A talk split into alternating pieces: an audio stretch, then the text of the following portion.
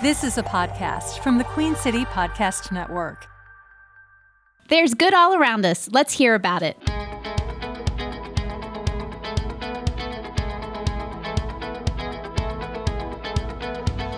Welcome to Do Good Charlotte on the Queen City Podcast Network. I'm Pamela Escobar. In each Do Good Charlotte podcast, you will find out who's helping, who could use a helping hand, and just how you can spread around your own good. This February, Share Charlotte is highlighting our nonprofit partners who focus on caring for animals. These organizations support rescue, education, outreach, and advocacy of wild or domesticated animals in the Charlotte area. Today, we're sitting down with Carolina Waterfowl Rescue.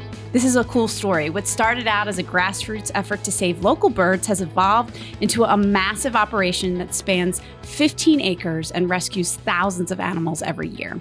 It was all started by Jennifer Gordon, who joins us now. Jennifer, welcome to Do Good Charlotte. Thanks for having me. So we were just talking about, you started this back in two thousand three, but the truth is you were starting even before that in your garage. How does, how does that happen? What started it? Well, I actually moved here from California, and I had, um, you know, didn't really have, um, I was looking for a job, didn't have a job yet, was kind of looking for something to do. I stumbled upon some animals um, at, at, we had, we'd bought a house and it had a pond, and I stumbled upon some ducks that needed um, assistance. And I thought, well, in California, it's a little more forward thinking. Back then, you know, twenty-five years ago, we had no-kill shelters already. We had, you know, places for animals to go. And I just assumed here that would be the same because I hadn't lived here very long. And then I found out that there really wasn't anything. And um, so I had to start looking into raising the, um, you know, I found some baby ducks and the mom was killed and I had to raise the baby ducks. So it was a learning experience for me. Like, I'll find someone to do this. And then I realized that, you know, that like the old saying, I, you know, somebody do something. And I realized that someone was me. Yep. And so um, then I started volunteering at another local organization that did bird rescue. And I became the duck lady. So it was like, well, we have this lady that volunteers here. She takes ducks on the side. And then, um, you know, I started um, just collecting more animals, and I realized it was growing and the need was so great that I couldn't sort of keep going in my garage, and that I needed to either start a charity to be able to um, get more donations and volunteers, or I kind of had to quit because it was a little overwhelming um, how many people started contacting me for help. Yeah, once people figure out that you're the duck lady, then you you become very popular. So, so how so how did you go about it? So you you figured out, okay, I need to I need to make this a charity. So th- is that what you did? And then did you find space, or how did you? What were the steps? That was kind of the hard part, finding space. Um, I had uh, formed the charity. And um, I I had a couple of other. I actually at the around the same time found out about wildlife rehabilitation, and I joined Animal Rehabilitators of the Carolinas, which is a local organization of home-based uh, wildlife rehabilitators, and I learned how to rehabilitate wildlife there, and at the same time, I was forming the Carolina Waterfowl Rescue.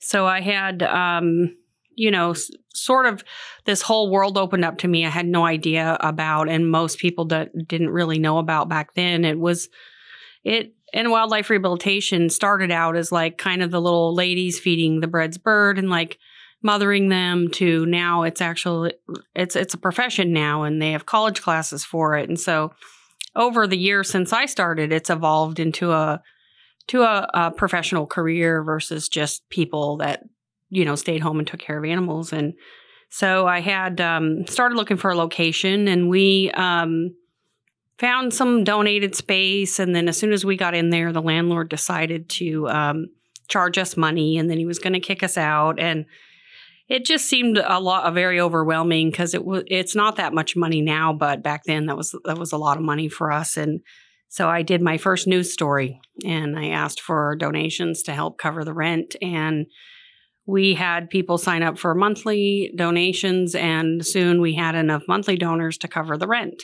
And we were in business. And so that's kind of how it started. Well, and when I'm looking at this, and it, um, you had, you started with three hundred birds um, in your first year, and now you're at seven thousand animals. So mm-hmm. when we say animals, we've grown from birds. Mm-hmm. What else, what else is, are you helping?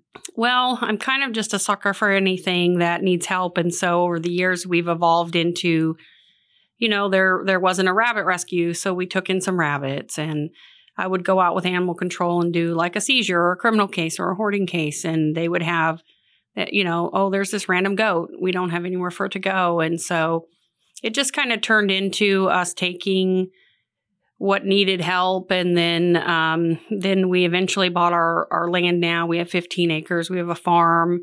And we started doing some farm animals and exotics. And over the years, um, recently, a lot of there's a lot more farm rescues that have popped up in sanctuaries. And so we've kind of cut back on that. Um, originally, my goal was to collect animals that fell through the cracks. And there's a lot of animals that fall through the cracks. Reptiles are one of them, and birds are one of them. And so I try to focus my energy on animals that don't have other places to go. So when a rabbit rescue is good and is able to take rabbits, we refer. And then when they're not there anymore, we'll probably take rabbits again. But it, we're trying to like uh, utilize all of the rescue partners that we have available to us in the Charlotte area and even outside of the Charlotte area.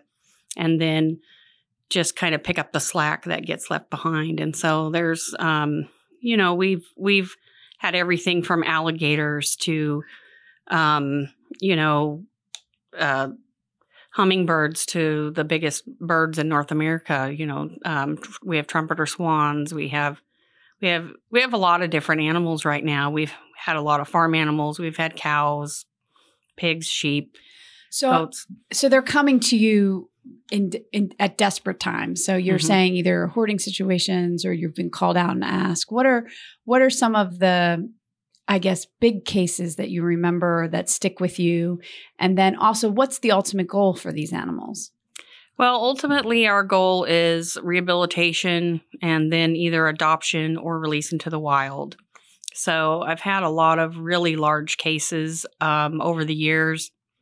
A couple of them definitely stand out. Um, wildlife, definitely our goal is to get it back in the wild. So if it's a wild animal, our goal is to get it out. With um, criminal cases, we sometimes have to hold them until the case is cleared, the court system. And, um, you know, with the farm animals, our goal is to find them homes where they'll be treated as pets. And then we um, have like cage birds, like a cockatoo or a parakeet, and then we place them for adoption, which we have several right now, if anyone's listening and interested. We have some parakeets. Um, and then uh, I think the bulk of what we do, sixty percent, is probably uh, wildlife rehabilitation. And um, and so we run a pretty robust adoption program, and then we have the separate um, wildlife rehabilitation program. So, um, but yeah, I, I did a couple cases recently. Um, we had...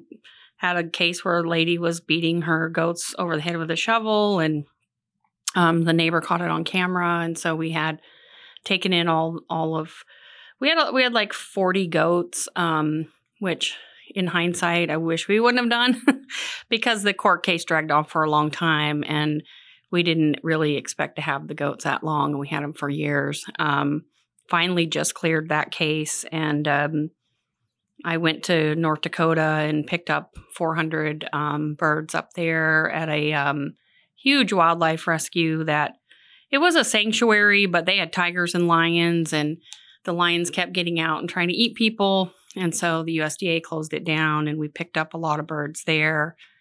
Um, I've been all over the country. I flew out to California during the drought um, when California was in the drought, and there would be dried up lakes with stranded birds in the middle, or you know, um, people don't realize that domestic birds can't really fly. So if they had like dumped domestic ducks and geese on a dried up lake, the wild birds just fly. They go where where the next lake or the next water source is, and the domestics um, just get, they're literally just uh, sitting ducks yeah. um, for predators.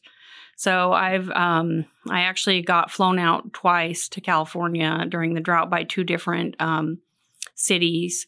Municipalities that had us um, assist them with getting birds placed for um, drought conditions. Um, and also I've done things like gone up to Ohio and the same situation with those birds, but it, the lake's frozen over, and now the birds, wild birds have flown, you know, they go south, the domestics that are dumped there, um, which is a really big problem nationwide that, that people just don't talk about, is that these ducks and geese get abandoned just um, in huge numbers, and then they're left to fend for themselves. And in the Carolinas, it's not as bad because we have pretty, you know, our weather's pretty mild. We don't, we don't have freezing. But when the ground's frozen, they no longer have a food source. They can't get to the grass. They can't get to the bugs. They no longer have their predator protection because the water has frozen over. So a lot of them just suffer and die uh, through the winter. So we've flown out um, or driven out to places like that and rescued all the animals, and then look for homes. And we try to place them around the area they're at, and so that we don't bring them all here. Yeah. We're trying to keep them um, hopefully in the state they're in, because that reduces the red tape. But, um, you know, we we uh, when we did the California, I actually th- this story we flew into we flew into Sacramento. And we went north, and we rented a minivan. We didn't tell them, of course, that we were going to load it with animals. I have pictures of like the, the minivan just loaded to the hilt with, with geese. And uh, we had to drive north to get the geese. And then I I covered the whole thing in plastic and duct taped it and everything. We were really paranoid about doing it, but we had no way to do it. And uh, we drove across the entire state of California doing adoptions. And Um, I grew up in California, so I was really familiar with the area, but I had some people with me that had never been there. And so we we like pulled over next to the Golden Gate Bridge, and we ran out and took a selfie. We're like, we're at the Golden Gate Bridge. And then we stopped somewhere and just dipped our toe in the water. And um, we stopped in Monterey and had lunch. So we picked one place we really wanted to see. And then we stopped and at least had lunch and got to see the otters and stuff on the Mon- by the Monterey Bay Aquarium. And we we jumped back in. So we had this like kind of fun trip, you know, going, because California is like huge, you know, it's like, yeah. It was like twelve hours getting from one end to the other. And we did it with this van full of, you know, forty geese. Well, and- I was going to, so I'm like just trying to wrap my head around, like, what does that look like? Well, first of all, how do you approach an animal like that's in distress or that needs help? And then how do you um, convince it to hang out in a minivan with a bunch of other distressed animals? I'm just- well, um, what we do is we actually, um, we have a, a trap uh, that we set, and then we um, we make a funnel. And so we have on one end of, of what used to be the body water, we have a we have a trap system, and then we make a funnel, and then um, we we we scout the whole area around it. And then the bodies you get, we had, we actually put out a plea, and we had tons of people come from animal welfare organizations in the area that, that wanted to help. And so we had fifty people, and we formed a ring from the funnel all the way up, and we searched. And then what we do is we just kind of close down on the birds. And so it's almost like if you've ever watched the border collies when they do sheep, yeah, they run behind them. And so that's how we herd birds. So it's very similar to watching a dog herd. Um, so we go the opposite way that we want them to go, and they run from us. And then eventually they, once they're in the funnel, they're, they're kind of trapped. But um, when one bird goes, they all go. So you just got to get the one leader to go where you want. And then the rest of them just kind of follow. Then we close the funnel behind them, and they're sort of in like a box, but it's, it's open like a cage. It's like those, uh, you know, play guards you put a puppy in, and then we put some netting over the top. And then once they're in there, we close it up, and then somebody um, goes in and just hands one bird at a time. And so how do you know, or is it easy to tell a bird's domesticated versus a wild bird when they're in a situation like that? Like, are you able to, just based on their behavior and how they're, they're acting? Um, well, it's the flight. So a wild bird can fly, and a domestic bird can't. There are a few breeds that have a, have some flight ability, but they're pretty easily identified by, um, you know, the body size and shape or the colors. Like, you don't see white birds in nature, you know, um, very often. I know we have snow geese and stuff, but like a white pigeon is domesticated. You see regular pigeons, you know, they're they're. They're feral, but like the white ones are the ones people release. Um, when you see a white duck at a pond, that duck has been dumped. So a lot of it is the color patterns and, and it is the size. Like people will see a mallard and it looks just like a ruin. Their, uh, their color is identical, but the mallard's body is sleek and muscular and aerodynamic, and it's designed for flight.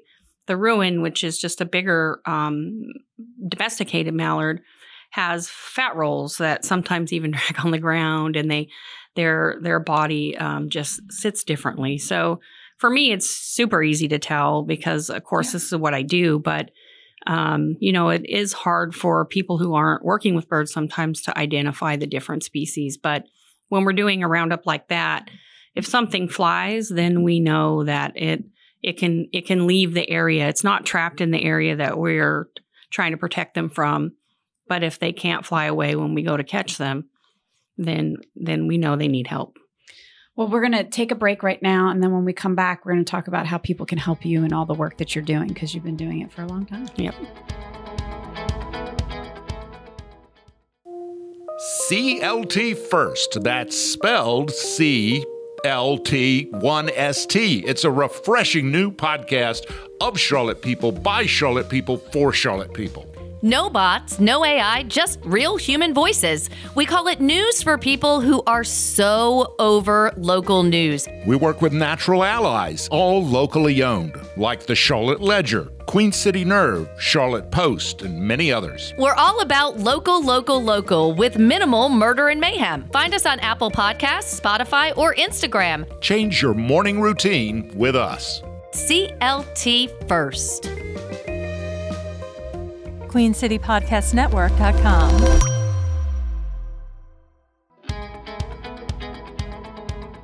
So C W R mm-hmm. is one hundred percent donation. So you don't even rely on the government at all to help you out. So um, again, I just keep on thinking about, you started out with three hundred and now you're at seven thousand. Like that's a lot of animals on a regular basis. Mm-hmm. So um, when someone donates, What's like, what, what, how do you prioritize your needs? Um, pretty much the entire year, uh, we work for what we call baby season. And baby season um, used to be May, June, July, a little bit into August and September. But with climate change, um, animals breed um, when the weather changes, and now we don't really get the winters and stuff like we used to. So our baby season has expanded. Sometimes it starts in February. I'm going to knock on some wood. Um, but uh, generally by May, uh, we're in full swing, and that's when all of the wildlife is breeding. So we we get like the random, you know, hit by car goose or Um, you know, birds stuck in glue traps and stuff uh, during the winter. But when the babies start coming in, um, we can intake almost one hundred animals a day. Wow. And um, we run a pretty large, uh, one of the area's only um, songbird rehabilitation programs. And so one tiny baby bird, like a mockingbird or a robin or a cardinal, they have um, they have to eat Um, every ten minutes at the youngest point for fourteen hours a day. And they grow into eating, you know, as they grow, it goes to thirty minutes and then uh, forty-five minutes and an hour. So, um, you know, we pretty much work all year to fund the um, baby season program. That eighty percent of our work is generally done in this four or five month period. So a lot of the animals that we get in are going to come in. We're going to get hit really hard with animals coming in, and we try to pump them out as fast as we can. Um, so that's kind of our priority for funding. Um, I think because that we work with wildlife, there's a misconception that we um, get some kind of funding. And there is no funding available f- on a state, federal, or even a local level that um, helps us with. Um, so on top of all of what I do, you know, feeding a baby bird every ten minutes for fourteen hours a day, I also have to raise all the money that's needed to pay for the food. And just as an example, the Songbird program alone, um, our food bill is ten thousand dollars a week. Wow. So it's a very expensive program, requires a lot of funds. Um, we ramp up volunteering. We go from needing about four hundred volunteers to needing about eight hundred volunteers just to do all the feedings and um, even just getting people. They don't need any training or skill. I was going to ask They that. Can literally just be willing to pick up a baby bird off the ground and, and drive it to us, because a lot of people will find them, but they, they you know, um, a lot of people think this small, naked, you know, animal is insignificant. But um, what they might not know is that may be an endangered species, because our songbird populations are in a huge decline. And I think they added twenty-three um, species to the endangered species list of passerines that are nearly extinct. And there really isn't anyone paying attention to mm. uh, these bird species. And birds are just uh, something that, again, falls through the cracks. And, and there are organizations dedicated to bird conservation, but they usually will pick one or two species or, or a small number of species, but there's hundreds of species. Yeah. And some of them migrate to different, co- completely different areas of the world. And um, we don't realize how um, important they are for pollination and for spreading seeds and plants. And there's just so many functions that um, birds perform that um, keep our ecosystem healthy, and people aren't really paying attention to that. And so to me, every bird is really important. And, um, you know, you you won't know what it is. It'll just look like a pink, um, right. naked, um, small alien, maybe, because they're kind of, they are kind of uh, strange looking. But, you know, within uh, three weeks, we'll have this beautiful feathered um, endangered bird that we'll get to put back in the wild. And so, you know, um, it, as far as the the funding, obviously the priority is there. Um, before COVID, we had enough volunteers to run the program, but when COVID started, we um, lost probably eighty-five percent of our volunteers in almost overnight um, when that started happening, and people really haven't gotten back out and started volunteering again like they used to, and so we've had to add staff to accommodate the needs of the animals, which is, um, you know, we'd rather spend the funds on more animal care, but we have had to add staff. And, um, you know, our greatest need right now is just getting more volunteers back in, getting people out to, um, they don't even have to commit to um, doing something every week or every month. They just join like our transport group, and they can just be free on a Saturday, and, and we post a need, and they can just sign in and say, okay, I'll do this one thing. They don't, they can do that one thing. That's all they have to do. That's awesome. So, well, so how do I find you? Um, so we're on, um, we're on every social media channel that there is, um, under Carolina Waterfowl Rescue, but our website is c w rescue dot org. And most of the information is there on how to transport, how to volunteer. Um, the baby bird season's ramping up, and that's our greatest need right now, is getting people in for that. We need We need four to six hundred volunteers just to feed all the birds that we get in. Yeah. I'm just thinking about in my own neighborhood, baby bird season, when you say that, like um, birds build nests everywhere. Mm-hmm. And so uh, I know in our neighborhood, like people's um, wreaths on their front door, in our mailboxes, on the, you know, and so, yeah, every once in a while there's a baby bird that, you know, falls out or, yeah. or needs help. Or so it's good to know that you're there to help. But then also, mm-hmm. too, if you feel comfortable enough helping that little bird, you might want to, you know, volunteer for, for a little bit more. Yeah. So that's great. And I think there, the other thing that's important to note is that, um, birds, um, nest around people for a reason. And people get really, uh, really scared. Oh, there's a bird on my door. It's going to get disturbed a lot. Well, the bird has been watching you for a while. It it knows that you go in and out the door, but it's counting on you to keep away predators. And um, that's why it nests there. But the other thing that people don't seem to um, understand is that birds learn to fly on the ground. So flight is instinctual. They don't have to learn how to fly, but they have to build the strength to fly. And so when they're first born, they don't have the strength to get off, to get off the ground, and they can't learn to fly in the air. So they fall to the ground, and then they start fluttering, and then they fly to a bush, and then they they keep, every day they go up a little more. So it takes them about a week to learn how to fly. And so people find them and think they need help, and they don't. Oh, that's and good so advice. We get a lot of kidnapped birds, and oh. um, you know, they'll say, "Well, I took this bird, and the mom was dive bombing me," and I'm like, "Well, you're stealing her baby." So, you know, it's really important to also call someone, like call our hotline and and get advice if you find a bird. And we ask people to text photos, and they'll text us photos of the bird, and we'll determine if it looks injured or it needs help, or if it's just a fledgling. And um, and and safely observe the bird from a distance so that you can see if the mom is still taking care of the bird. And um, we forget we're predators. Wildlife doesn't have the ability to go, okay, well, this predator is not going to eat me, but this one will. They just look, and we have forward-facing eyes, and that means we eat mm-hmm. we eat prey. So um, when you're um, fussing and fussing around this baby, the mom's going to go, okay, there's this giant predator. Yeah. I've got to stay back until, you know, she can't risk all of her babies and herself. Um, so you kind of keep them away from their parents by, um, by sort, you think you're doing good by like hovering over them, but you're really not. It's better to step back and observe them from a distance. Yeah. Think of them as like a baby bear. Mm-hmm. You don't want to be, you know, yeah. between, you get between a mom and a, a baby bear. Yeah. yeah. I don't want to get between a mom and a bird, uh, yeah. a baby bird. Well, Jennifer, thank you so much for being here today. Mm-hmm. I really appreciate it. Remember, the website is c w rescue dot org. And then I'm guessing I can find the hotline on there too. If I, if yeah, I have- if, if anybody's interested, they can text anytime. Seven oh four, two eight six, six three three oh is our text line. And it's also on the website.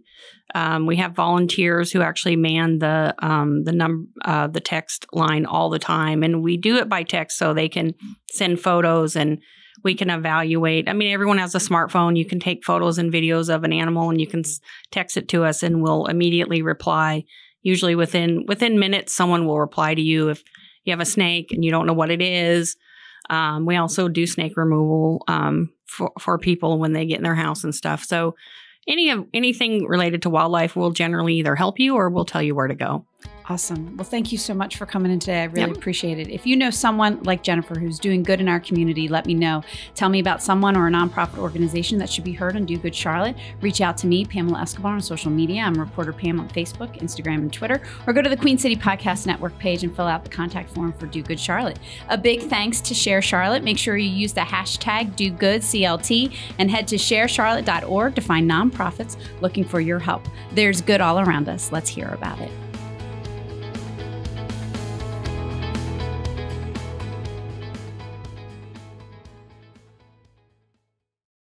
Queen City Podcast Network dot com.